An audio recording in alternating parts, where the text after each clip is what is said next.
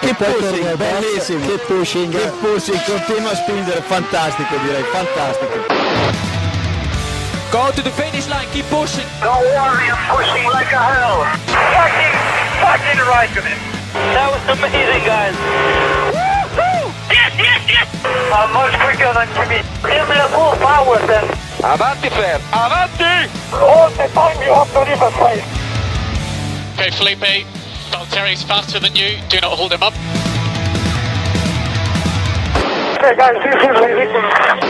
Hola a todos y bienvenidos al capítulo 213 de Keep Pushing F1. En este capítulo vamos a analizar todo lo ocurrido en ese Gran Premio Emilia Romagna de, de- celebrado en el circuito de, de Imola, este Gran Premio, segundo Gran Premio de la temporada 2021 de, de Fórmula 1.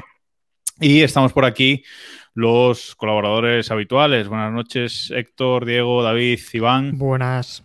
Buenas, noches. No es Gran Premio de Emilia Romagna. Buenas. ¿eh? Dilo noches. completo, dilo completo. Es que, es que no quiero mm, atragantarme la lengua, pero es, eh, es que ni lo sé. O sea, es Gran Búscalo, Premio. búscalo. Gran Premio. pero- va- voy, Italia. voy, voy, voy, voy, voy, voy, voy. Fórmula digo 1 Pirelli Gran Premio del Made in Italy de la Emilia Romagna 2021. Correcto. Madrid Barajas. Muy bien. Me quedo contento. Eso, muy bien. Vale, pues así, así Tenemos un empezamos. super director. Y hasta aquí el episodio. Que ya no- Después de.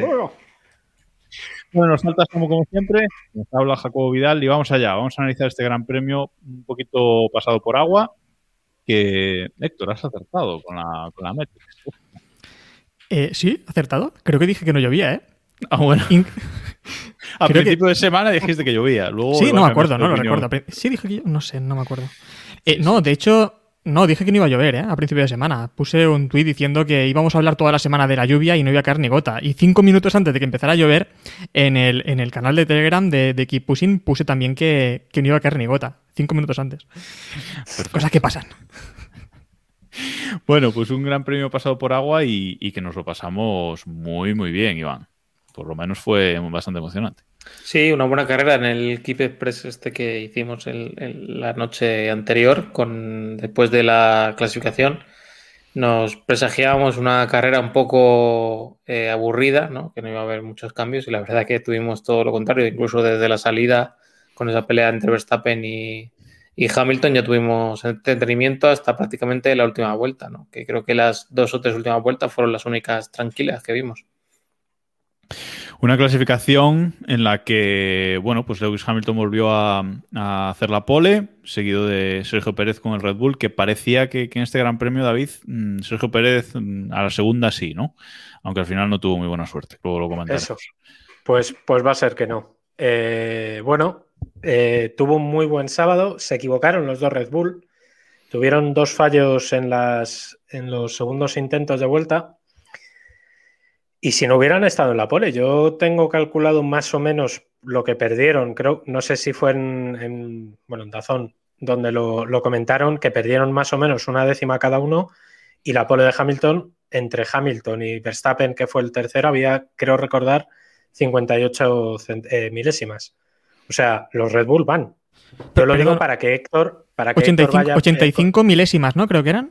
87. Ochen- Puede ser. 87, 87 entre Max Verstappen bueno, y Lewis vale. Hamilton, sí. Sí. Bueno, en cualquier caso, la décima que mismo, perdieron eh, hubieran, hubieran estado los dos delante. Lo digo para que, por favor, el Al- barco sí, de. el barco, el barco. El barco. El barco. Hablemos Ese del barco, barco- hablemos de lo importante, el barco. Hablemos de ese barco. Yo, ese barco, Héctor, ya lo digo a día de hoy, eh, yo ya estoy dentro a tope.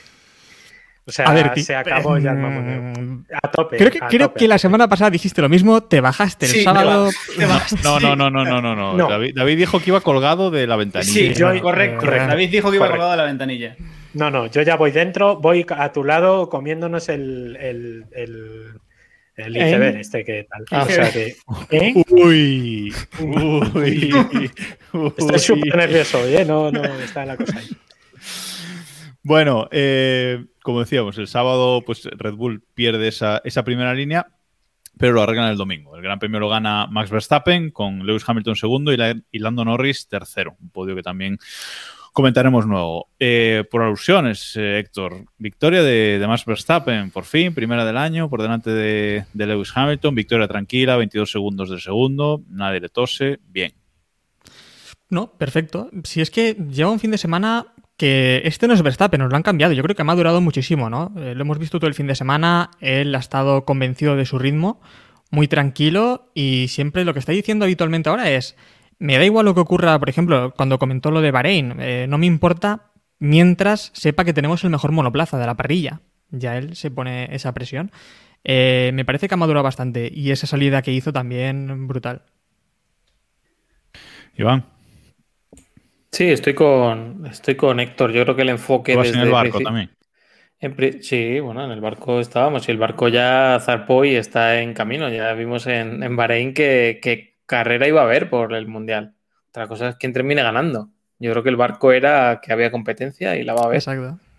Y, nada, que es, lo mismo, esto del barco que estamos comentando es lo que yo creo que Verstappen vio desde pretemporada, ¿no? Que, que iba a tener una oportunidad para luchar por el campeonato, que no la ha tenido nunca. De hecho, vamos, este fin de semana ha tenido la primera opción de ser líder del Mundial, que no lo ha sido nunca tampoco. Y bueno, pues creo que a partir de ese enfoque, creo que él ve que ya no es la pelea de este fin de semana por ganar la carrera lo que le tiene que entretener, sino la lucha por el campeonato. Sabe que al final de campeonato pues ganará seis carreras, ocho, cuatro, las que sean, pero su lucha va a ser con, con Hamilton en, luchar por el campeonato. Entonces eso le da otro enfoque distinto. Y yo creo que le ha venido justo a tiempo, ¿eh? porque ha tenido, creo que es la quinta o la sexta, creo que la quinta temporada, ¿no? En Red Bull. O sea que ya le ha venido maduro, que si le llega a caer hace dos o tres años, a lo mejor no se lo había tomado de esta manera.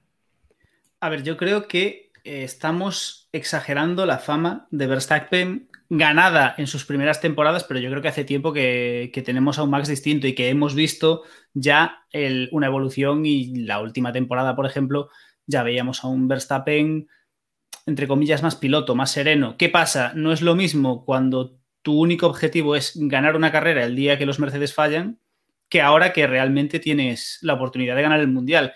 Y lo dijimos en el, capítulo pasado, las caras en Red Bull, la tranquilidad de Red Bull en Bahrein, es más significativo, para mí es más significativo incluso que la victoria que han, que han tenido este fin de semana. Y yo creo que, vamos, hay mundial. Está claro que el Red Bull está parejo al Mercedes, no sabemos si un poco por encima, un poco por debajo, pero hay mundial.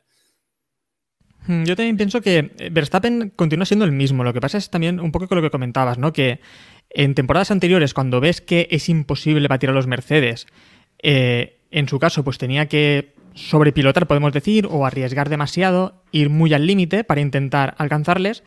Y esta temporada que ve que tiene un coche parejo, puede al menos eh, centrarse en simplemente llevar su ritmo y sacar lo mejor posible de monoplaza sin arriesgar tanto, ¿no? Como hacía en temporadas anteriores. Pero claro, es que eh, en las temporadas pasadas él iba a su ritmo sabiendo que no podía coger a, a, Hamilton, que lo máximo que podía hacer era quedar por delante de botas, en tierra de nadie. Entonces tienes un poco ahí que arriesgar para intentar conseguir grandes cosas.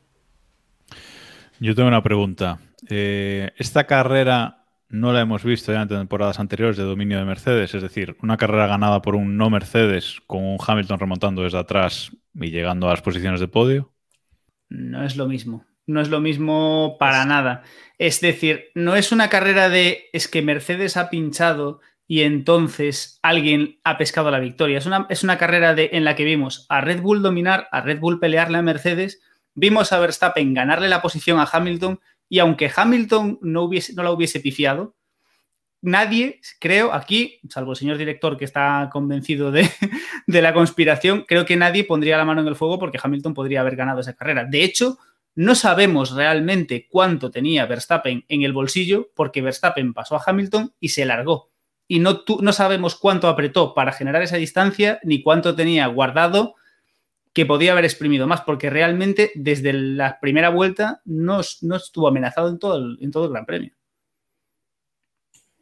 La verdad es que las, sensaciones, es que al final eh, las miradas, cómo se, cómo se comportaban en el muro de, Red Bull, cómo gestionaron la estrategia en Red Bull, que yo creo que eh, eh, fue, sobre todo en esos momentos un poco críticos, ahora lo hablaremos, de, cambiar los neumáticos en, el, en la primera parte sobre todo, en la que Red Bull fue quien llevó la nota dominante, eso otros años no se hace. Si tú sabes que Hamilton va a ser muy superior a ti, eh, tú lo único que haces es copiar la estrategia, que es lo lógico, copiar la estrategia del primero y así no te equivocas. Del segundo, perdón, en este caso. y así no te equivocas. Y en este caso Red Bull sí que fue por delante. Es decir, saben que pueden pelear. Otra cosa es luego, además, que tuvieron suerte. ¿no? En este caso yo creo que estamos todos de acuerdo que Hamilton, eh, bueno, que Verstappen tuvo parte de suerte y sobre todo el que tuvo una potra que te cagas fue Hamilton. Porque, mm, entre muchas comillas, le minimizó mucho el, el accidente de Bottas y Russell, el, el, momento en el que salieron las banderas, etcétera. Mm, la lógica dice que hubieran tenido que abandonar o por lo menos acabar lejos. Y al final no. De todos modos, el que esté libre de pecado que tire la primera piedra. En este gran premio, todos han cometido errores más o menos importantes. ¿eh? Sí, sí, pues lo único que me viene a la cabeza es Norris, pero Norris también eh, al final es error suyo el perder la vuelta del sábado. Eso es, eso es. Y de hecho en carrera creo que se, va un par de veces, que se sale bastante de, de, pista. Lo que pasa que eso no, los comisarios en este caso decidieron que no era sancionable ni nada, pues porque yo qué sé. Sí, luego, luego andaremos, supongo que hablando de Alonso y demás, pero ha sido un gran premio por las condiciones, por la poca temporada que ha habido, por las condiciones del, clima, ¿no? De, que fue en seco y el domingo es cuando en carrera la primera vez que tomaron una toma de contacto con estos coches, el circuito que es uno de los que menos han probado, etcétera, etcétera yo creo que hubo muchas condiciones que, dieron una carrera muy, muy loca, ¿no? Como vimos el año pasado en Portugal, ¿no? Que llegamos de repente y, tuvimos una carrera que nadie esperaba. Yo creo que va a llevar una decepción de la leche esta temporada porque, vamos, estoy de acuerdo en que Red Bull está mucho más cerca de, de Mercedes, pero bueno, en fin, lo, vamos a ir viendo a lo largo de, Jacobo, como, como, capitán, como capitán del barco, eh, te pregunto, ¿decepción de qué? Yo, no es, no es decepción, si es lo que buscábamos. No, no, no, la decepción, no, la decepción es desde mi punto de vista, desde el, momento de que a mitad de temporada Mercedes vuelva a, dominar de forma aplastante y a ganar todas las carreras, si se acabó. Pues, hombre, yo pienso. Piensa, también que van a congelar. No creo que los equipos, no creo que Mercedes arriesgue tanto como para ponerse ahora a echarlo toda esta temporada y, no centrarse en la no, que viene, ¿no? No, no, yo no creo que vaya. Bueno, eh, yo creo que esto que hemos visto en las dos primeras carreras, efectivamente Red Bull está más cerca de Mercedes, es, inevitable y de hecho están poniendo nervioso a Mercedes, que es algo que no habíamos visto hasta ahora en los últimos ocho años. que alguien ponga nervioso a Mercedes, incluso a, Lewis Hamilton, que yo creo que en parte por eso comete, el error que comete en esta, en esta carrera. Y aún así, creo que la estructura de Mercedes es más sólida que la de Red Bull a día de hoy y, van a acabar triunfando ellos. Pero bueno, ojalá no, ¿eh? ojalá sean así todas las, todas las carreras, pero es lo que pienso. Yo voy fuerísima del barco, ya, ya lo sabéis. Bueno, avanzamos, avanzamos porque vais todos en el barco y, hay que moverse. Eh, bueno, una carrera que empezó eh, con la pista mojada, todos con neumáticos eh, intermedios. El primero en cambiar neumáticos, el primero en arriesgar fue Sebastián Vettel sobre la vuelta 20, luego le siguieron los Haas y ya alrededor de la vuelta 26, 27, 28, todos entraron a quitar esos neumáticos intermedios y eh, poner los neumáticos eh, medios, los neumáticos amarillos. Y ahí es donde viene una de las la gran polémica de, la carrera, que es por lo que hemos, por lo que estamos grabando este capítulo, que es ese accidente entre Russell y eh, Bottas. Un Bottas muy retrasado en, carrera. El fin de semana de Bottas.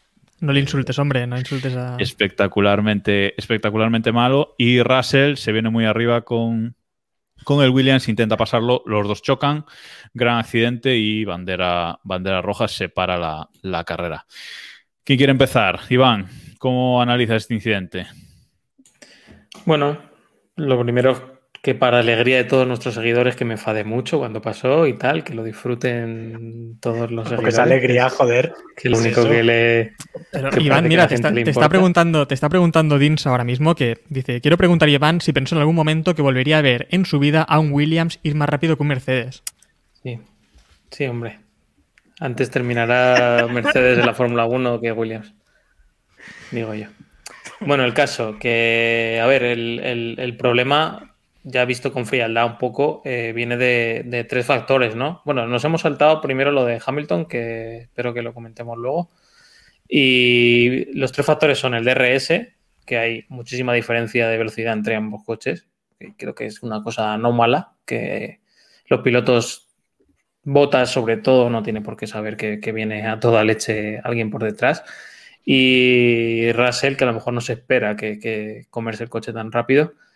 Y luego está eh, la cierta, eh, no sé si recuperación de trazada o algo así, que hacen botas hacia la derecha, que en un principio parece que no, que tiene hueco Russell, etcétera, pero cuando te pones a ver las repeticiones de todos los adelantamientos en ese punto, ningún piloto cierra tanto. O sea, en el momento que Hamilton pasa a Norris en la parte final, eh, van prácticamente por la parte izquierda Norris. Y tercera opción, que yo creo que es el fondo del asunto, es por qué Russell está intentando adelantar a, un Mercedes en el día que tiene la opción de Williams de puntuar. Y eso es lo que a mí me, saca un poco de punto, ¿no? Porque dices, no sé, tienes un piloto que tiene más, deseos por dejar su marca, ¿no? Y, ponerle una estocada a botas en la cabeza que no sacar resultados por el equipo. Entonces eso te puede hacer reflexionar, ¿no? No sé si a, qué, a cuál de estos tres factores es el que más calificáis, David. No, es, que es básicamente lo que, has, eh, lo que has comentado. Yo creo que en este caso el accidente es culpa, sobre todo el segundo factor que apuntabas, yo daría un 70-30. 70 eh, de, Russell, primero porque yo tengo la teoría que el que viene por detrás siempre, por una cuestión lógica, es el que más campo ve. Botas no tiene por qué ver, como decías, que eh, venía un Williams, no tiene por qué ver, sí tiene por qué ver, pero no tiene por qué prever que eh, Russell le va a pasar por la derecha. Y luego, sobre todo, eh, hay un factor. Em, yo creo que hay veces que nos olvidamos que los pilotos son pilotos. Cuando, cuando dices que Russell no sabes por qué va a adelantar a un, a un Mercedes, es precisamente porque Russell confía en que pueda adelantarle. No sé si me explico. Eh, está, en ese momento en el que, eh, bueno, cree que puede adelantarle y cree que puede reivindicarse. Entonces yo creo que por eso se equivoca. Luego, lo que comentas también de que Botas se echa ligeramente a la derecha, es tan ligeramente que yo no sé si,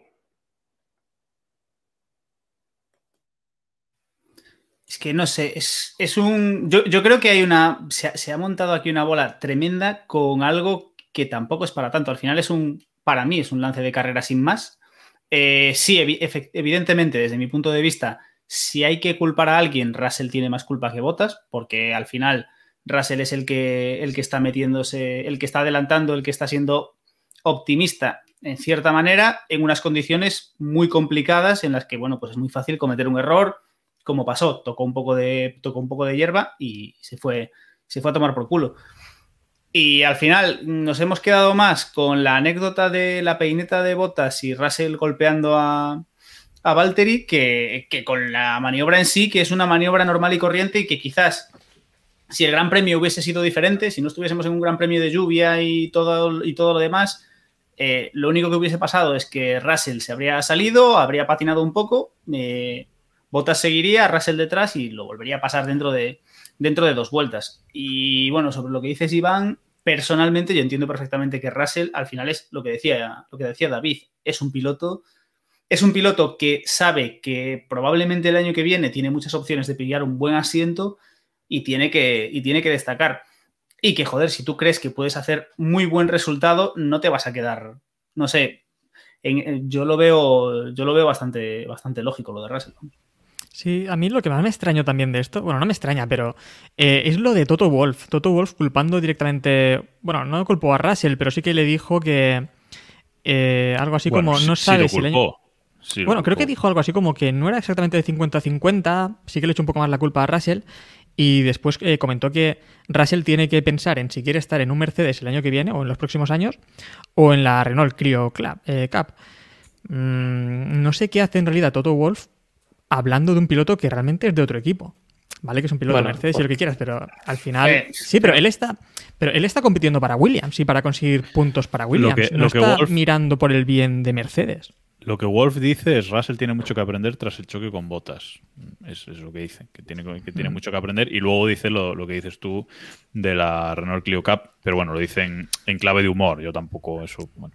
Sí, pero ahí lo deja, ¿eh? A ver, Bueno, yo, sí, sí. yo las palabras de Toto las interpreto más como un palo a botas. Es decir, Toto Wolf es el team principal de Mercedes.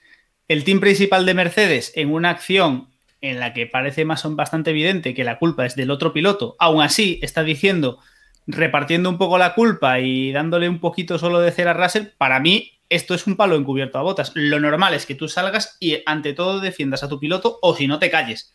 No O que diga, o que diga, botas que se lo haga mirar porque el año que viene a lo mejor está en la Renault Clio Cup. Eso ya, bueno, pero eso ya sería un. Habría, habría sido grandioso. Eso, a ver, eso habría sido precioso. O, o que dijese, mira, hasta, esté hasta los huevos. El próximo Gran Premio, Russell ya va a correr en el asiento de botas. Y botas a su casa. Pues vale, pero. vivimos en el mundo A ver, el. Yo- eh, dale, Jaco, perdón. No, digo que yo, yo lo que tenía claro que Russell se le iba a pegar de alguna manera porque siempre que Williams tiene una oportunidad clarísima de puntuar, la acaba pifiando. No sé si es suerte o, o- o es otra cosa, pero vamos. Decía, decía David que Bottas echa un poquito hacia la derecha, yo creo que se echa bastante hacia la derecha. Eh, pero estoy de acuerdo en que es un incidente de, es un incidente de, carrera. Bottas se echa un poquito a la derecha, Russell se asusta más de la cuenta porque aún había espacio entre los dos coches, pisa la hierba y, y allá va. No puede, no puede controlar el coche con el DRS abierto, imposible controlar. David decía 70% culpa de Russell, para mí es al revés, para mí es 70-30, pero bueno, en cualquier caso, es un incidente de carrera y los comisarios así lo vieron, lo calificaron como eso, no hay sanción para nadie y punto. Lo que ya no está tan bonito es lo que hizo Russell, nada más bajarse de Williams, David. Eso es lo que te iba, lo que te iba a comentar y de hecho me sirve para enlazar un poco con, con el accidente en sí. Em, yo creo que el comportamiento general de Russell en este incidente es erróneo. Eh, no me malinterpretéis cuando digo que, que, Russell es un piloto y que tiene que ir a por ese hueco, ya bueno, lo de you no longer go to a gap, etcétera, ¿no? Pero eh, Russell se equivoca en el planteamiento de todo el, de todo el adelantamiento, sobre todo al final. O sea, si te has tirado por el, por el hueco y te has chocado, a mamar. Porque no es un punto de adelantamiento claro, porque tú sabes que te puedes hostear y sobre todo porque no puedes, no puedes ir a por un tío que se acaba de dar un golpe a darle toques en el casco. Eh, que, que es que eso me parece mm, de darle un bofetón. O sea, es de darle un bofetón. Me parece eh, de una falta de educación. Y la, y la increíble, peinetilla de botas, ¿qué tal? Para ser un piloto que. ¿El qué? ¿Qué? Perdona. La peinetilla de botas, que, ¿cómo la clasificas? ¿Cómo la calificas? Pues escucha, poco le hace. Y me parece una pechofriada también de botas, ¿eh? Porque a mí me toca el casco y le meto una guaya que le, le- le mando el guante al- a boxes. O sea, me- quiero decir, yo entiendo el calor del momento, que luego al día siguiente Russell pidió perdón, etcétera, pero, en fin. Eh, a ver, yo una de las cosas de las que comenta David es, es totalmente cierta, es el tema de, de- de Russell y, cómo se ha tomado esto. Eh, yo creo que es evidente que hay una cierta condescendencia sobre él y, es, y se le ha eh, glorificado mucho, tanto sus actuaciones como cuando ha cometido errores. El año pasado, cuando se estrelló bajo el safety car aquí en Imola, la prensa inglesa lo que destacó fue que, humildad de pedir perdón al equipo, etcétera, que es algo que hacen todos los pilotos, y no hubo ni una pizca de crítica, nunca ha habido una pizca de crítica sobre él. Ha hecho muchas cosas bien, evidentemente, más que malas, pero cuando las ha hecho malas también hay que hacerlo. Y ahora ya se va viendo cómo se va virando el debate hacia que, qué hacía Botas luchando con un Williams, que qué bien estaba el Williams para estar peleando con un Mercedes, y etcétera, para ir tirando eh, bolas sobre, o sea, tapando un poco el, el incidente en sí. Que bueno, que, que, como estáis hablando, no está de más, pero yo quería haceros una ronda rápida y con esto cerramos este, este tema. ¿Vosotros creéis que este accidente hace que Russell esté más cerca de Mercedes el año que viene? No. ¿O beneficia a Botas? No. Beneficia a Botas clarísimamente. Beneficia a Bottas. Yo- Pero yo creo sobre todo beneficia a. Botas. No, beneficia a Botas sobre todo por la actitud después del choque. Si llegan a accidentarse, se quedan ahí, cada uno se va a su sitio, estaríamos igual. Es después cuando Russell, yo y lo digo claramente, y nos dice Dins en el directo beneficia a Ocon y mm, No creo que sea así porque Ocon ya no está en ese lado. Sí, pero a Ocon le íbamos a retirar la semana pasada y esta le vamos a poner en Mercedes. Bueno, bueno, sí, vamos sí, a entrar sí. después, vamos a entrenar después. Pero, pero y cierro, y cierro ya con esto. eh, si Russell se hubiera sabido controlar, eh, estaría exactamente igual que hace una semana. A ver, voy a, voy a matizar lo que he dicho. Yo creo, Cierra, que la, yo creo que la situación es igual. O sea, para mí, Botas está en la misma situación. Es decir, Botas tiene pie y medio fuera y solo, solo se quedará, no sé, salvo cataclismo. Quizás sí Russell lo tiene un poco más, un poco más complicado, pero vamos. Yo creo que Botas, desde luego, no ha ganado ningún tipo de puntos y estoy convencido de que si no es Russell, será otro. Pero vamos. Y no olvidemos que Russell es un piloto Wolf y vamos, del mismo modo que subió a botas cuando tampoco tenía mucho sentido, David, estás en mute, eh, tampoco creo que tampoco creo que lo tenga en que, vamos, tampoco creo que Toto tenga mucho problema en volver a meter a, a Russell en el, en el Mercedes. Vale, pues cerramos, cerramos aquí este, este tema. Algún día hablaremos de esos monos erótico festivos prometidos por Williams y ahora lleva unos monos prácticamente blancos y cagados en el culo. Que eso, la imagen esa de Russell tal. Bueno, eh, vamos, a, vamos a seguir. Antes de este incidente, justo que comentaba Iván antes, pasa el error de Hamilton, uno de, los, de sus mayores errores eh, en, carrera que le, que le hemos visto en, en, las últimas temporadas y es que pues eh, intenta, intenta adelantar en la lluvia y se va fuera, se queda en la, en la puzolana y tiene que hacerlo muy bien para sacar el coche de ahí, para sacar el coche de la grava. Disculpa, Jacobo. Eh, no estaba adelantando, ¿no? Creo que estaba doblando y creo que era Russell, bueno, me parece también. Sí, sí, ¿no? sí Russell, doblando. ¿no? ¿Verdad? Es que Russell no estuvo en no todo sé. este fin de semana en Mercedes. Bueno, adelantando al fin y al cabo, sí, pero sí que era, sí que era doblando, doblando coches, sí, sí, efectivamente. Eh, y se sale y tiene que hacerlo muy bien para sacar su coche de la grava. Sabemos que tiene experiencia en, estos, en estas lides, pero entra marcha atrás en pista también, algo que ha causado bastante polémica, y luego de recuperarse después de un buen rato eh, ahí, ahí parado. Sale la bandera roja poco después y le beneficia muchísimo, ¿no, Héctor? Es, un, es una suerte del campeón, a lo mejor, ¿no? Sí, porque en realidad eh, creo que Hamilton hizo una pésima carrera. La salida fue muy mala, eh, la, adelantó, la adelantó Verstappen en esta primera curva. Eh, después esto ya no fue culpa suya, pero tuvo una mala parada en boxes de unos 4 segundos, creo, mientras que en Red Bull estarían Sí. en los dos y medio o algo así. Y, y es que nada, tras esto llega la salida de pista, esta en la que creo que fue eso, eh, doblando a George Russell. Y después tuvo la suerte de que otra vez Russell la, la lía con, con botas y saca la bandera roja y le permiten, eh, Masi permite que los pilotos se desdoblen y recuperen vuelta, porque llevaba vuelta perdida. A partir de ahí, pues se pone, me parece que noveno, y sí que hace una buena carrera, unos buenos adelantamientos para llegar a esa segunda posición. Pero hasta ese momento la carrera de Hamilton estaba siendo pésima. Sí, no, no estaba teniendo una buena carrera, pero carrera remontada, Diego, carrera a la heroica y a, y a conseguir ese, ese, podio que creo que todos teníamos claros que iba a llegar, ¿no? El, um, yo al principio no lo tenía claro, bueno, más que no lo tenía claro, no tenía claro si iba a llegar a esa segunda posición, pero, pero a ver, eh, al final es Hamilton y a veces el, probablemente, aquí vamos a lo de siempre, el rendimiento del Mercedes este fin de semana no era ni el de Hamilton ni el de Bottas. Seguramente el rendimiento del Mercedes estaba en un punto intermedio y ese extra hacia atrás que le dio Bottas, pues es Bottas. Y ese punch final que le dio Hamilton es Hamilton, que a veces nos olvidamos de que Hamilton es un pilotazo. Y evidentemente sí hizo una remontada después de pifiarla, de demostrar que bueno, la experiencia en la gravilla pues es un grado y ya tiene más dominado el, el tema de no, de no atascarse.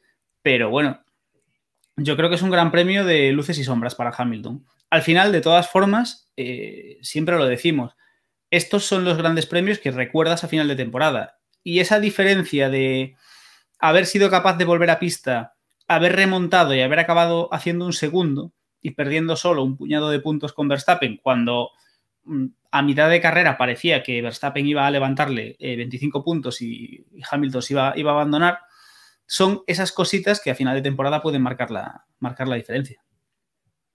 De esos momentos de Hamilton con los ojos inyectados en, en sangre, ¿no, Iván? De esas carreras que, que, hemos visto en otras temporadas.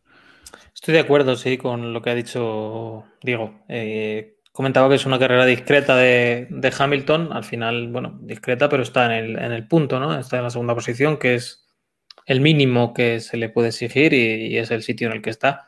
más en un circuito en el que Red Bull en principio debería ser el equipo de, de punta. Y luego, eh, al llegar, creo que llega octavo, porque es cuando Raikkonen se va para atrás, en el, cuando está la, la resalida del, del, safety, y tiene que adelantar a los dos Mercedes y a los dos, y a los dos McLaren, además de Astrol. O sea que son, eh, quizás Astrol no tanto, pero los otros dos son rivales duros, ¿no? Aunque tengan mejor beneficio, mayor beneficio el, el Mercedes eh, es complicado adelantar a, a, esos coches y más en una pista como, Sí. como Imola y logró conseguirlo. O sea, que No, y con McLaren, McLaren te referías, ¿no? Que creo que has dicho Mercedes. Eh, la verdad Ah, es que sí, la, perdón. la- la- la punta de- del coche de McLaren eh, vimos que, bueno, le plantó cara eh, al, al Mercedes. El motor de Mercedes con ahora con McLaren lo notan bastante eh, en el equipo. Sí, sí, Sí, y sí. además que recordemos que, que Norris llevaba neumático, eh, neumático blando. Vale, y llevaba, el Mercedes llevaba los, llevaba los medios. Y bueno, eh, al final, pues eh, logra remontar, logra esa segunda, esa segunda posición y aún encima hace la vuelta rápida y se hace con un puntito más para colocarse líder en solitario del, del Mundial, ¿no? Con 44 puntos, 44 puntos para el 44. ¿Algo que comentar, David, de esta carrera de, de esta carrera de, Hamilton? Que al final, esto ya lo hemos dicho alguna vez, con buena tralará, bien se tralará. Eh, es que no lo digo por si nos desmonetizan, no nos quitan el vídeo. Eh, que con buena picha bien ¿eh? se. ¿No? Ah, bueno, pues ya está. Que eso, que con buena picha bien se jode. Que al final, eh, esto con otro coche no se habría podido hacer, ya lo hemos hablado muchas veces. Pero Hamilton hace una muy buena carrera y de hecho, estas dos carreras de Hamilton, para mi gusto, han sido las mejores de, que ha hecho Hamilton porque ha tenido presión. Es que eh, es bueno que, que- que tengamos un, un, un Hamilton agobiado, ¿no? Yo creo que en eso estamos todos de acuerdo, ¿no? Divertido, sí, por, por supuesto. O sea, y, y- y de hecho Hamilton está demostrando que no solamente está ahí porque tiene un coche eminentemente superior o por lo menos de los mejores de, o los dos mejores coches que está ahí, ¿no? Entonces yo creo que, por ejemplo, en esos adelantamientos que vimos, como decía Iván, en una pista como Imola, que no es sencillo, pese al DRS, eh, estuvo brillante. Yo tengo una cosita sobre Hamilton, eh, estoy de acuerdo con lo que estás comentando. Es que os no soy dudoso en esto, o sea, creo que jamás he comentado algo así. Pero eh, ¿no os fijáis cómo Hamilton ahora está haciendo ojitos a McLaren otra vez? ¿Tú crees? ¿En serio? Sí, ¿Tú crees? sí, no, eh, no está Ojo, nada, ojo. nada mal tirada. ¿Sabe- Qué venenoso es, qué cabrón. ¿Sabe Hamilton, no ¿sabe Hamilton tirada, ¿eh? algo que nosotros No, sabemos? sí, sí, sí. ¿Sabe Hamilton No algo lo que nosotros no sabemos? De repente a Hamilton le da mucha pena que Norris haya perdido su vuelta y le ponen comentarios en las redes sociales. Le da muchísima pena que Russell pida perdón por su accidente. No te preocupes, chico. Vamos allá. Cuando hace la vuelta rápida, oh Dios mío, no esperaba esto. Y ese, y ese tipo de cosas. Estoy muy contento de ver a los chicos de McLaren en el podio otra vez, que han pisado el podio varias veces el año pasado y nadie ha comentado Eso nada. es. Eso es. Bueno, Hamilton papaya. no lo sé, ¿Alguna, pero- ¿Alguna apuesta, Iván, sobre el pelo o algo? No, no. Iván se Primero- el pelo de, de naranja, sí, sí, Hamilton. No, sí. pero me parece que, pues eso, Primero que a en lo mejor ha, notado, ha notado que, que en McLaren no se está tan calentito como en Mercedes, perdón, no se está tan calentito como él piensa. Y yo creo que está abriendo los ojos y está pensando a ver si hay alguna alternativa por ahí. Pero el Un- sueño, un el sueño último- húmedo. El sueño Un húmedo. último es- baile en, en McLaren y para casa, ¿no?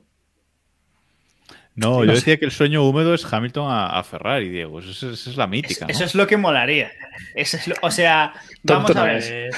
O sea, Hamilton en Ferrari. eh, aparte, pero la Ferrari buena, ¿eh? O sea, que vuelva Domenicali, que, que vuelva la gente buena. O sea, la Ferrari, la, bon- la bonita, la divertida, la que nos gusta a todos. Pero, ¿Que ahora cuál es? pero esta ya es, es muy sosa. Es decir, Hombre, son muy sosa inútiles. con- so- o sea, son inútiles. O sea, Alto siguen Domenicali, claramente. Claro, es decir, no son los, o sea, no están al nivel como para luchar el mundial, pero no tienen esa, ese- esas cagadas, ese, esa estrategia, ese traemos el alerón bueno, bueno, bueno que va medio segundo más lento por vuelta. Esas cosas ya no las tenemos. No, no, tienen ese show. Entonces yo creo que ahí Ferrari ha perdido un poco. Pero, a ver, sí, molaría, ¿eh? Molaría mucho un Hamilton, Hamilton a Ferrari, molaría mucho. Y a pesar de que sería, entre comillas, aburrido, ¿no? Porque, bueno, sería muy chulo también Hamilton ganando un título con Ferrari. O sea. Ojo que nos dice. ¿eh? que nos dice en el chat, nos dice en el chat de Twitch, eh, Chasis in the Middle, nos dice, Ineos compra Mercedes y McLaren se convierte en el antiguo McLaren Mercedes, con nueva sede, porque recordemos que hoy se ha confirmado que, McLaren eh, ha vendido su sede de Walking y la ha realquilado, pero bueno, ojo, ojo, que las piezas igual tenemos aquí teoría, David, para que apuestes en el futuro. No, no, no, yo solamente apuesto lo que, lo que, me, lo que sé que voy a ganar.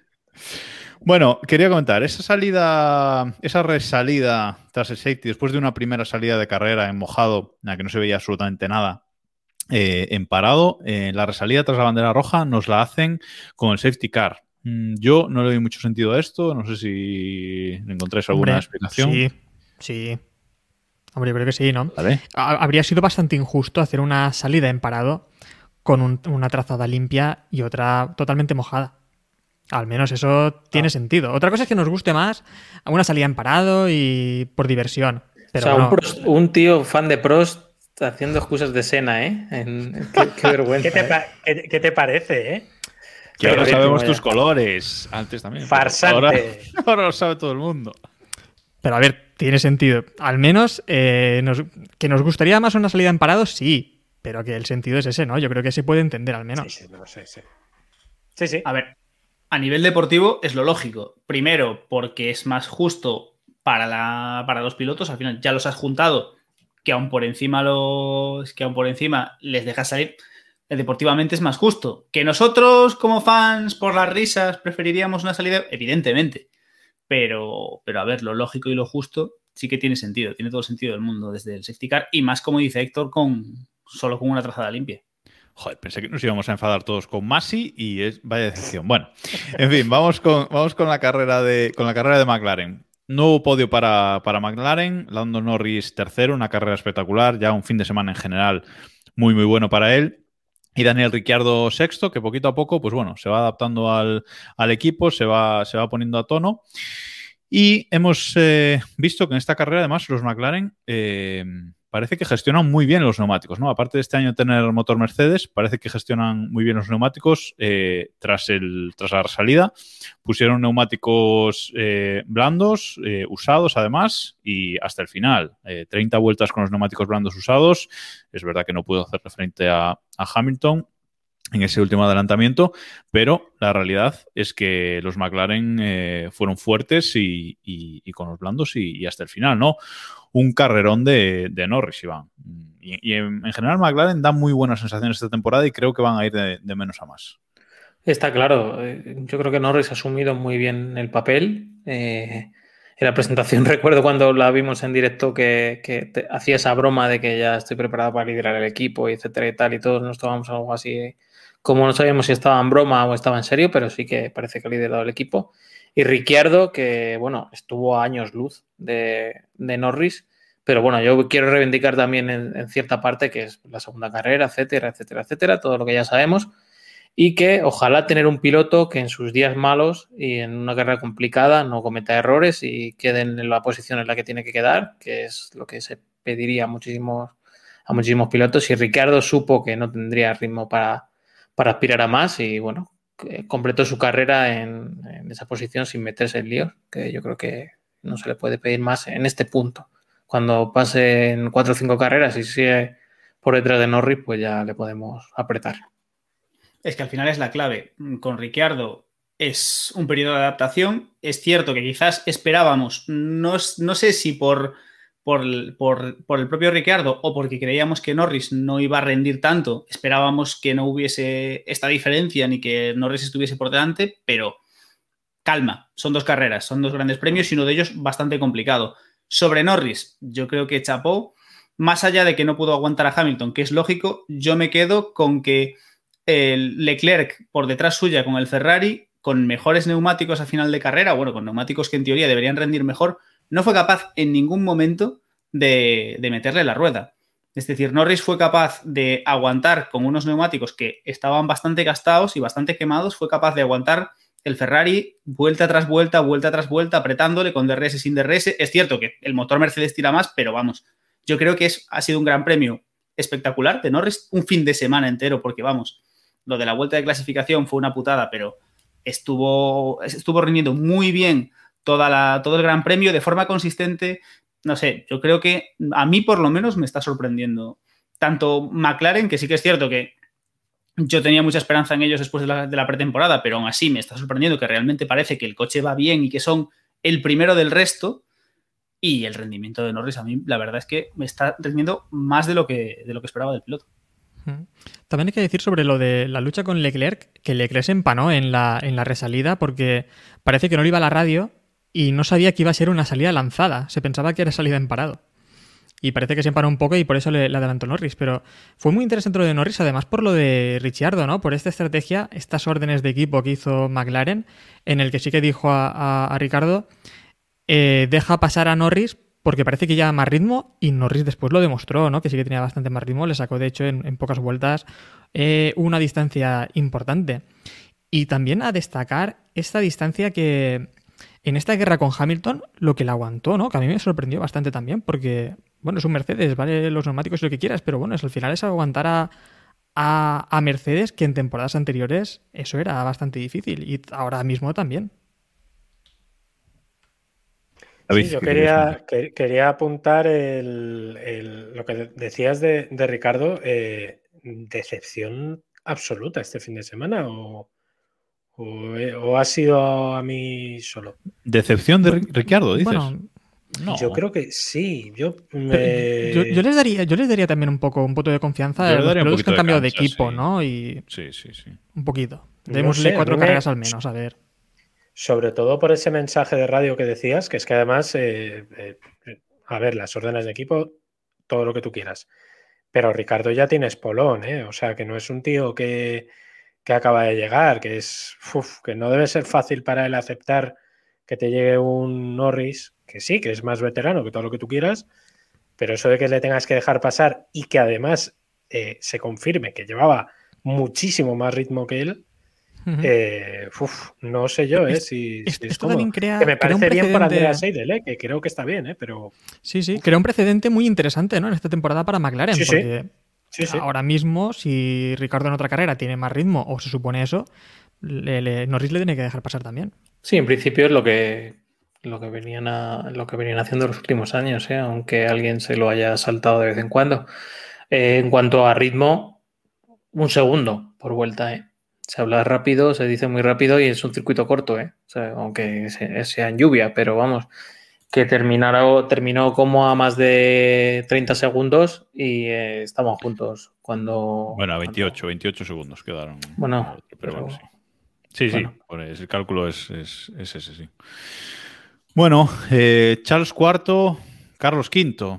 Eh, Ferrari sigue demostrando que está mejor que, que el año pasado, mientras algún Red Bull, Red Bull falle, alguno de los de arriba, McLaren no, no ha metido los dos coches ahí, pues eh, van a estar ahí siendo el tercer, cuarto equipo, van bien, pero no acaban de, mm, no acaban de dar ese, ese pasito, no David, están, están ahí rozando y bueno, va a ser una temporada de transición, que es una transición mucho mejor de la de 2020.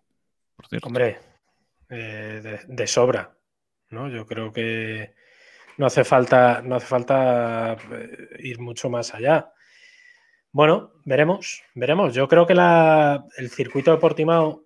A ver, es que ha sido un fin de semana un poco raro para ellos, ¿no? Pero yo creo que, que están en línea. Clasificó Carlos, clasificó Carlos muy mal el sábado. O sea, es decir, no, no meterse en Q3 eh, ha dolido. Ya, pero poquito, es. ¿no? Sí, pero es más error de él que del equipo. Sí, sí, de él. De, él, claro, de hecho, o sea, en este caso, por ejemplo, eh, él mismo dijo que la clasificación no tuvo una buena clasificación en esa Q3, pero Leclerc estuvo bien. Leclerc clasifica cuarto, creo recordar. Sí, correcto. Es buena noticia, porque veníamos de donde veníamos, ¿eh? y, y, esto es lo de siempre. Una Ferrari fuerte hace fuertes al resto. Y esto parece que lo ha dicho Florentino argumentando la Superliga. Pero eh, eh, yo creo que estamos de acuerdo en el que, que Ferrari esté ahí aunque no esté peleando por podios, que esté cuarto, quinto, mm, sexto, pero de manera constante, es muy buena noticia, sobre todo porque en el momento en el que los de arriba mm, medio flaquen, están ahí. Yo le pongo la pega de, de, bueno, de que McLaren le haya sacado un cuerpo esta, en esta carrera, ¿eh? aunque Ricciardo haya estado detrás. Yo creo que dos o tres décimas de ritmo natural había entre un coche y otro, que a lo mejor hay cuestión de, circuito y, y, ya está. Y sobre, terminando sobre esta zona, eh, una palabrita sobre Alfa Tauri, que no sé yo si eh, el ritmo que tienen sería suficiente como para engancharse a este grupo. En carrera la cagaron con los neumáticos de, de Gasly, eh, que perdió un montón de posiciones, luego tardaron muchísimo en dejarle salir. Y esa es la duda que me queda para el siguiente Gran Premio, ¿no? Si, si Alfa Tauri se puede pegar ahí un poquito a, a esta gente. Yo veo otra, otra, oportunidad perdida esta carrera de casa, ¿no, Héctor? Sí, sí. Eh, tenían bueno, ahí... no sé, es que ya hemos visto, bueno, creo que vamos a ver aquí dos luchas que son Mercedes y Red Bull por una parte y la otra McLaren y Ferrari como en los viejos tiempos, ¿no? También luchando, pero por esa tercera posición. Eh, yo creo bueno, que... que... No, que no dé un sustito a McLaren, cuidado. No, pero bueno, yo creo que McLaren se ha beneficiado mucho con el cambio de motor, eh, ya han gastado también sus tokens para, para, adaptar este motor, acertaron también con el difusor, con esta... Eh, fueron más creativos. Pero Ferrari creo que a lo largo de la temporada tiene más opciones de, de, de, desarrollar su coche ¿no? y estar ahí a la altura de McLaren. Espero ver eso, una primera parte tal vez dominada un poco por McLaren y una segunda con, con Ferrari un poco por encima. Será una lucha bastante bonita. Sí, pues esperamos, esperamos ver esas dos luchas separadas.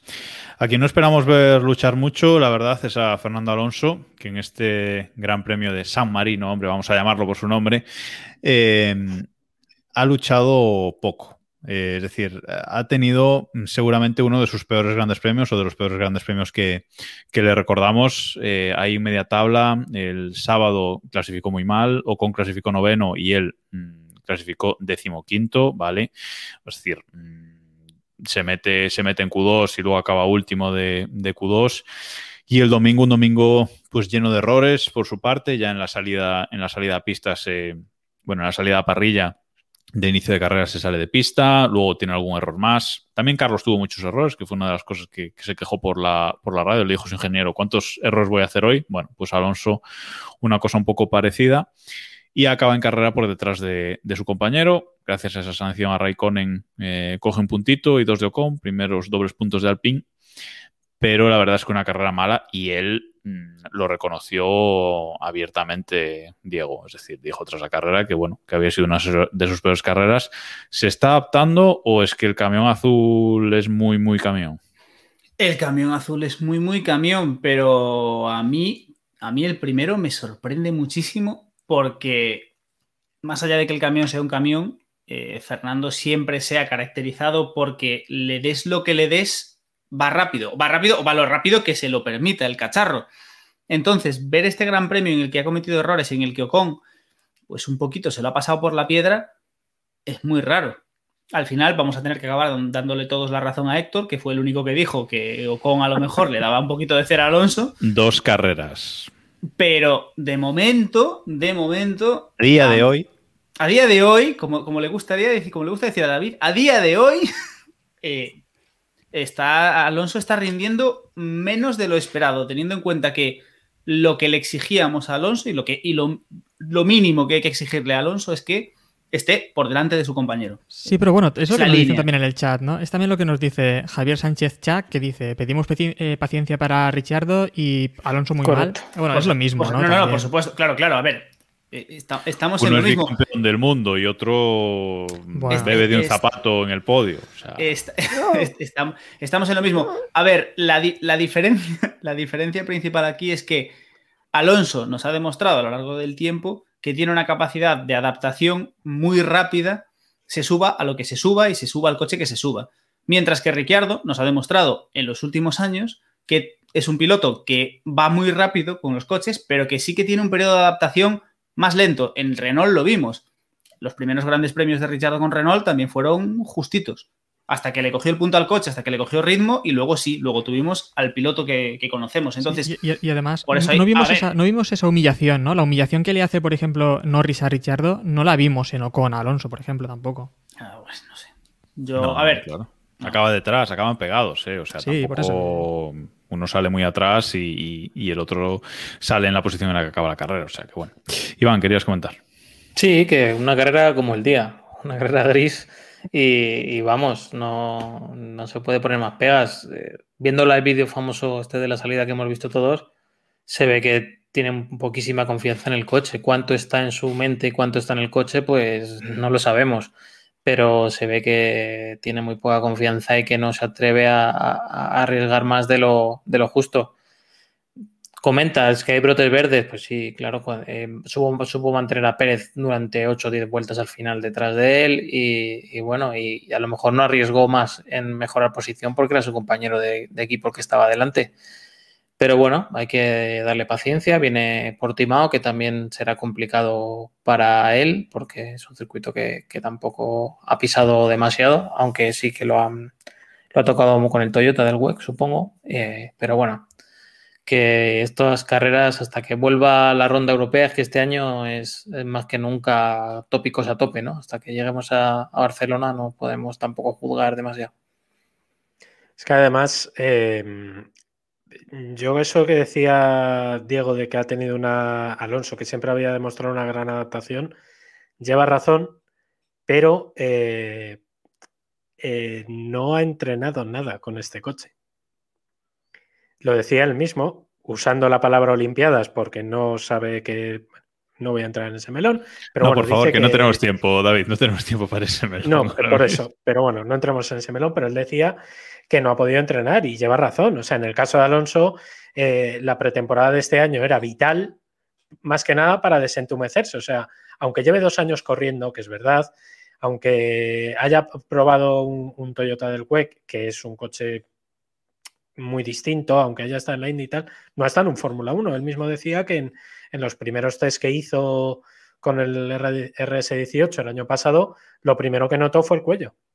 El, golpe de la frenada, el golpe de tal, ese tipo de sensaciones que aunque el cuerpo está acostumbrado, las ha perdido en dos años, ¿no?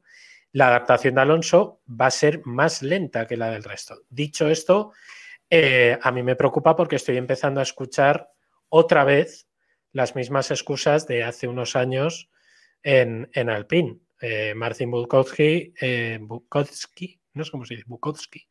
Em, el de las vueltas ha, cantado Túnel de Viento. Que es la, es la, primera. Esa es la primera excusa en el libro de excusas de la Fórmula 1. es la primera a usar. Sí, sí, sí. Eh, la correlación del túnel de viento con la pista. Fin. Y el de Toyota no es. Este año ya no cuela que es el de Toyota. O sea, es que al final ese tipo de cosas deprimen un poco, ¿no? Y luego, eh, por, rematar esto, yo recomiendo un texto que ha escrito David Plaza, compañero, amigo y admirado por todos, el motor.es, que él habla directamente de si ha sido la peor carrera de, Fernando Alonso. Y yo, si no, si no es la peor, le debe faltar muy poquito, ¿eh?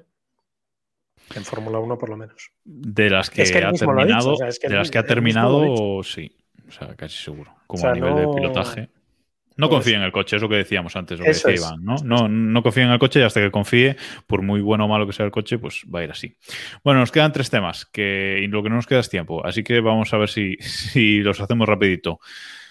A ver si la próxima carrera Sergio Pérez consigue cerrar un fin de semana completo, ¿no? Porque en el primer, la primera temporada, mala clasificación, buena carrera, y en esta, buena clasificación, mala carrera.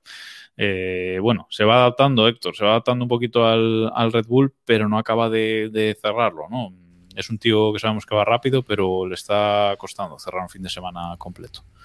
Pero nos ha sorprendido, ¿no? Nos ha sorprendido bastante porque al final eh, lo que hizo en, la clasificación era algo que no veíamos hace mucho tiempo, ¿no? Muchísimo tiempo. Con Albon no lo, vimos y mucho menos con Gasly. Eh, bueno, mucho menos tampoco, pero lo mismo que, que Albon. Eh, y bueno, a mí me da muchas esperanzas. Es lo que estamos comentando también con Ricardo, con Alonso. Démosles un poco de tiempo y vamos a ver dónde está eh, Pérez de aquí cinco carreras, por ejemplo, o cuatro, ¿no? Tres o cuatro.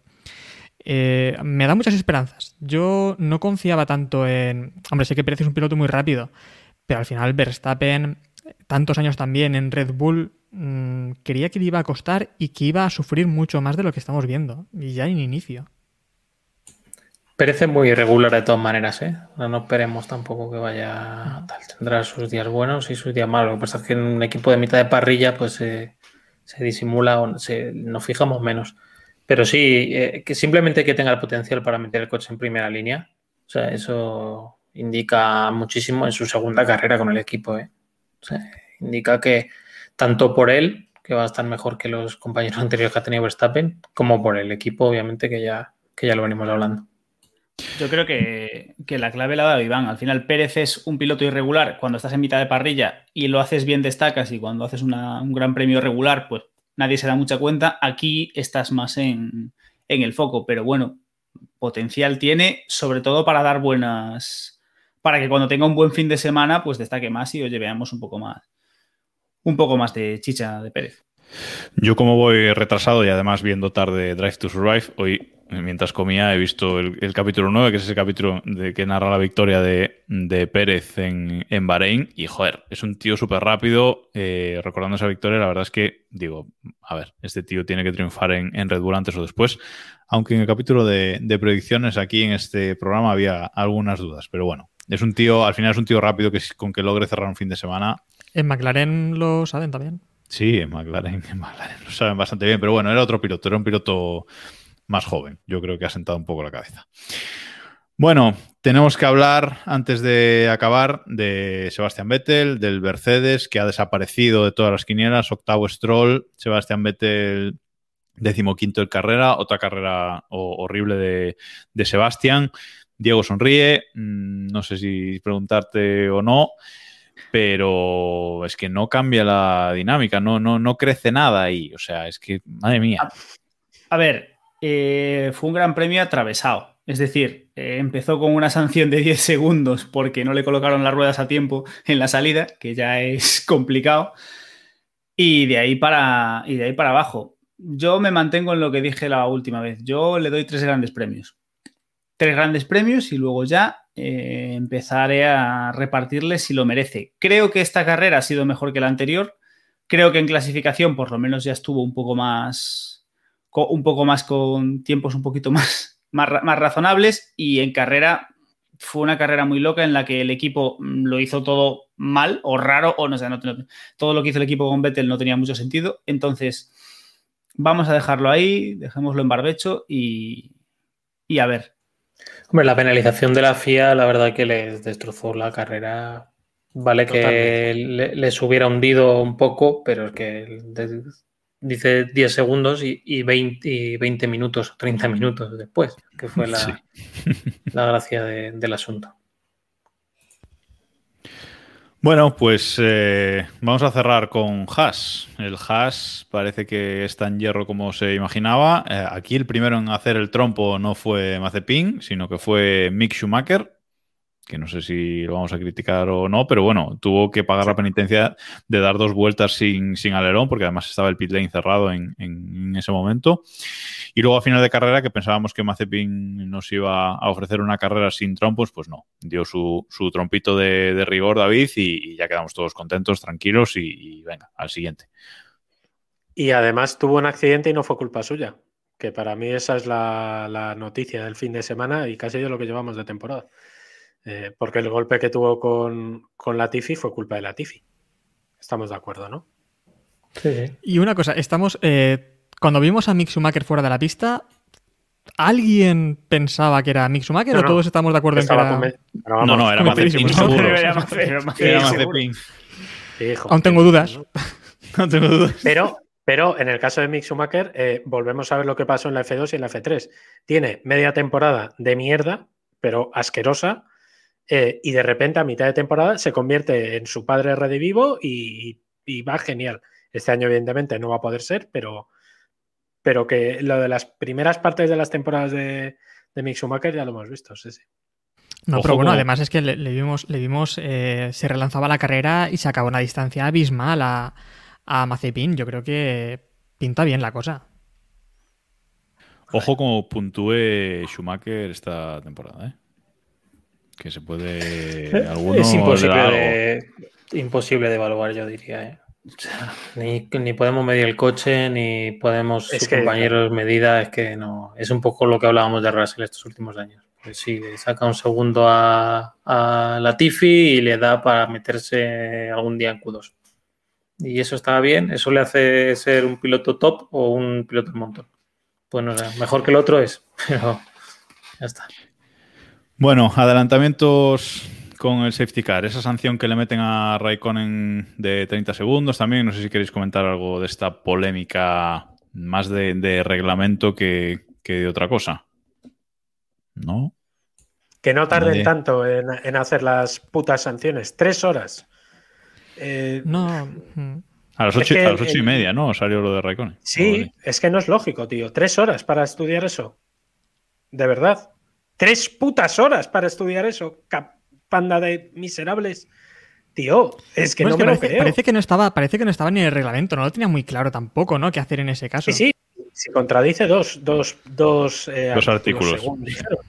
pero tres horas para ver eso, en serio, tío. Hombre, es que podía recuperar posición, ¿no? Porque para aclarar la norma, eh, en caso de que se. Bueno, en caso de la vuelta de formación, si un piloto se sale, puede recuperar su posición. Mientras que en caso de safety por cuestiones accidente y tal, en ese caso, si un piloto se sale, el otro le puede adelantar. Que, ahí lo de esto que no, hemos, comentar. Que no hemos comentado mm. la pechofriada de Leclerc no pasando a Hamilton en esa Bueno, bueno, bueno. Sí. esa, esa también es otra. Pero yo, en, teoría, en teoría esa viene porque no tiene radio, que no sé muy bien. Esa es la excusa que dieron en Ferrari, que es como decir, eh, no, es que me he mojado porque no tengo calzoncillos rojos. O sea, mm, no sé. Corrió sin radio Leclerc ¿eh? desde el safety. Desde la mitad de la carrera, sí, sí. Sí. Que ya no es la primera vez que le pasa, por cierto. Esto es que me viene a huevo para comentar un tema que llevo ya tiempo queriendo comentar, que era el, aquel caso en 2009, no sé si recordáis, el Gate o el, la mentira de Hamilton, que hemos comentado también alguna vez, en el que fue en la carrera de Australia 2009 cuando Trulli se sale de la pista en periodo de safety Hamilton, muy inteligente, y Hamilton se sabe bastante bien el reglamento, lo hemos visto en muchas ocasiones, y sabe también los huecos esto de reglamento que, que quedan por ahí. Adelantó a Trulli legalmente, ¿eh? porque Trulli estaba fuera de la pista. Pero en McLaren no lo tenían muy claro y le dijeron por radio que eh, dejara otra vez, volviera a posición a Trulli. Trulli le adelanta, que fue lo que vimos por televisión todos y lo que vio también la FIA, y sancionaron a, sancionaron a Trulli quitándole el podio. Creo que le pusieron unos 25 30 segundos de, eh, de sanción tras la carrera. Mm, bueno, no sé si recordes también que después Hamilton mintió porque no dijo el tema de la radio. De hecho, hubo aquí bastante tela porque incluso. Sí, dijo una cosa a los comisarios y otra a la prensa. Exacto, incluso su, director de equipo eh, deportivo. David Ryan. Eh, David Ryan, sí. Tras 30 años así en McLaren le echaron por este caso, que fue también bastante sonado, ¿no? Eh, pero es este caso, como los pilotos, muchas veces, en el caso de Hamilton, se sabe en el reglamento, vamos, yo creo que se lo estudia, y otros no sé qué pasa, pero parece que no se lo saben, nadie se lo ha explicado, o por radio tampoco les informan. Es que me parece increíble que un equipo no sepa que si un piloto se va fuera, puedes adelantarle sin problemas. Esto es lo que comentaba también David en un capítulo anterior, de que los comisarios, al cambiar de carrera a carrera, Mm, hay un carajal, no hay nadie que se sepa de pea para el reglamento. Si hubiera un, cuerpo de comisarios mm, continuo, pues, colegiado, continuo, Y, este, y este fin de semana, por cierto, estaba la española Silvia Bellot entre los comisarios. Que, en fin, me voy a Nos comenta, nos comenta Chassis in the Middle que si hubo descalificación, sí, se le, descalificó, eh, se le descalificó por mentir. Creo que es el único piloto descalificado por mentir de un gran premio.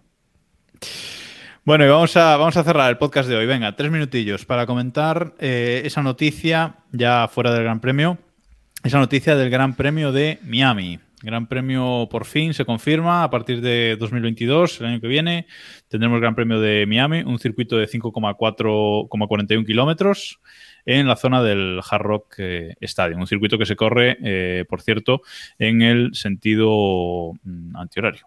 Mm, bueno, eh, hacía mucho tiempo que la Fórmula 1 quería ir a, Miami o a Nueva York, o bueno, por la costa.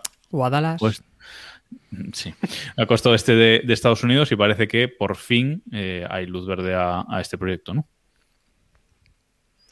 Yo creo que es bueno, ¿eh? Yo ya sabéis que tengo, soy hiper apasionado de todo lo estadounidense y eh, esto es una zona que se llama el Miami Garden, que parece ser que es espectacular, que es muy rollo lo que todos tenemos en la mente prototípico de Florida, es esta parte. Y el Hard Rock Stadium, eh, por gente que ha estado, que, conozco, me han dicho que es eh, un parque temático, para que nos, hagamos una idea, y que la, la, llegada de este circuito puede ser eh, muy bueno. Decían en Twitter que iba a ser una especie de Valencia Street Circuit. No, no parece que, que vaya a ser eso, sino que va a ser, digamos, más parecido a un circuito de la Fórmula E, pero bien hecho, no la, la, la bazofia esta.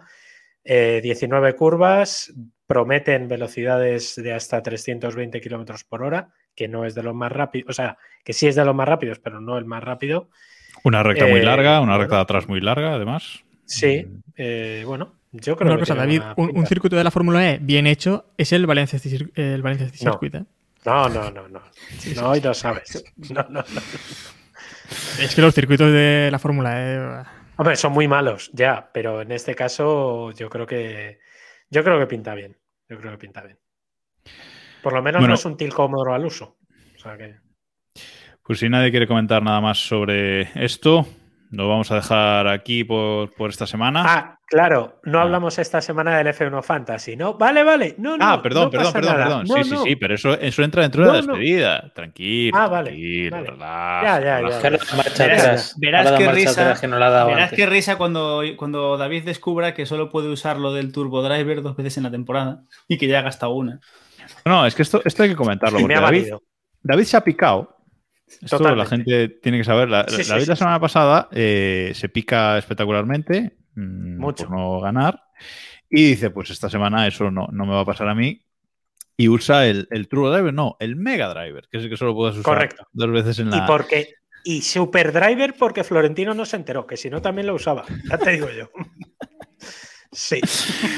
Bueno, eh, el equipo de Keep Pushing, eh, el equipo oficial de este podcast que no hemos cambiado. hasta- No sé si lo cambiasteis el sábado cuando en el Keep Express. No, no, no, no lo cambiamos. No lo tocasteis. Muy bien por no ver el Keep Express, ¿eh? También, Jacobo. No, no, he tenido Oh, tiempo, no me da la vida. Un contenido No, no, bueno no, que lo he visto, no lo he visto, no lo he visto. Eh, bueno, pues el equipo de. Queréis dejar de darme palos gratuitos en este final del programa. Bueno, el equipo de Keep Pushing ha hecho 208 puntos, que no está, que no está nada mal. ¿Decías algo, No Diego? mal. No está mal. Eh, con lo cual, en la liga de Keep Pushing se coloca el equipo el, el número 18. No está, no está nada mal.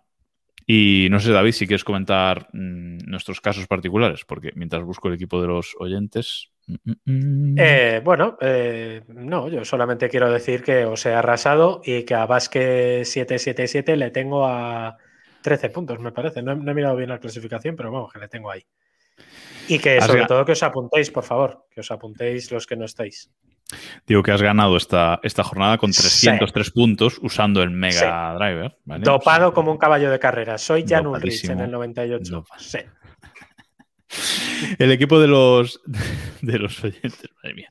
El equipo de los oyentes ha hecho 217, noveno esta, noveno esta jornada y eh, en la general está en la posición eh, vigésima, con lo cual ni tan mal. O sea que, bueno, mm, hay, que, hay que ver cuando actualizamos ese equipo de, los oyentes, eh, que prometimos actualizarlo por lo menos cada, cada dos carreras, así que ya nos va, ya nos va tocando. Bueno, estaba buscando nuestra liga particular porque no la daba encontrado. Eh, va Sánchez de Castro primero con 450 puntos. Servidor segundo con 373 y tercero Iván con 354. Cincu- 353 tiene Diego y luego ya hay otra gente. Vale. Pensaba Héctor? que no ibas a decir el Mm, último, digo.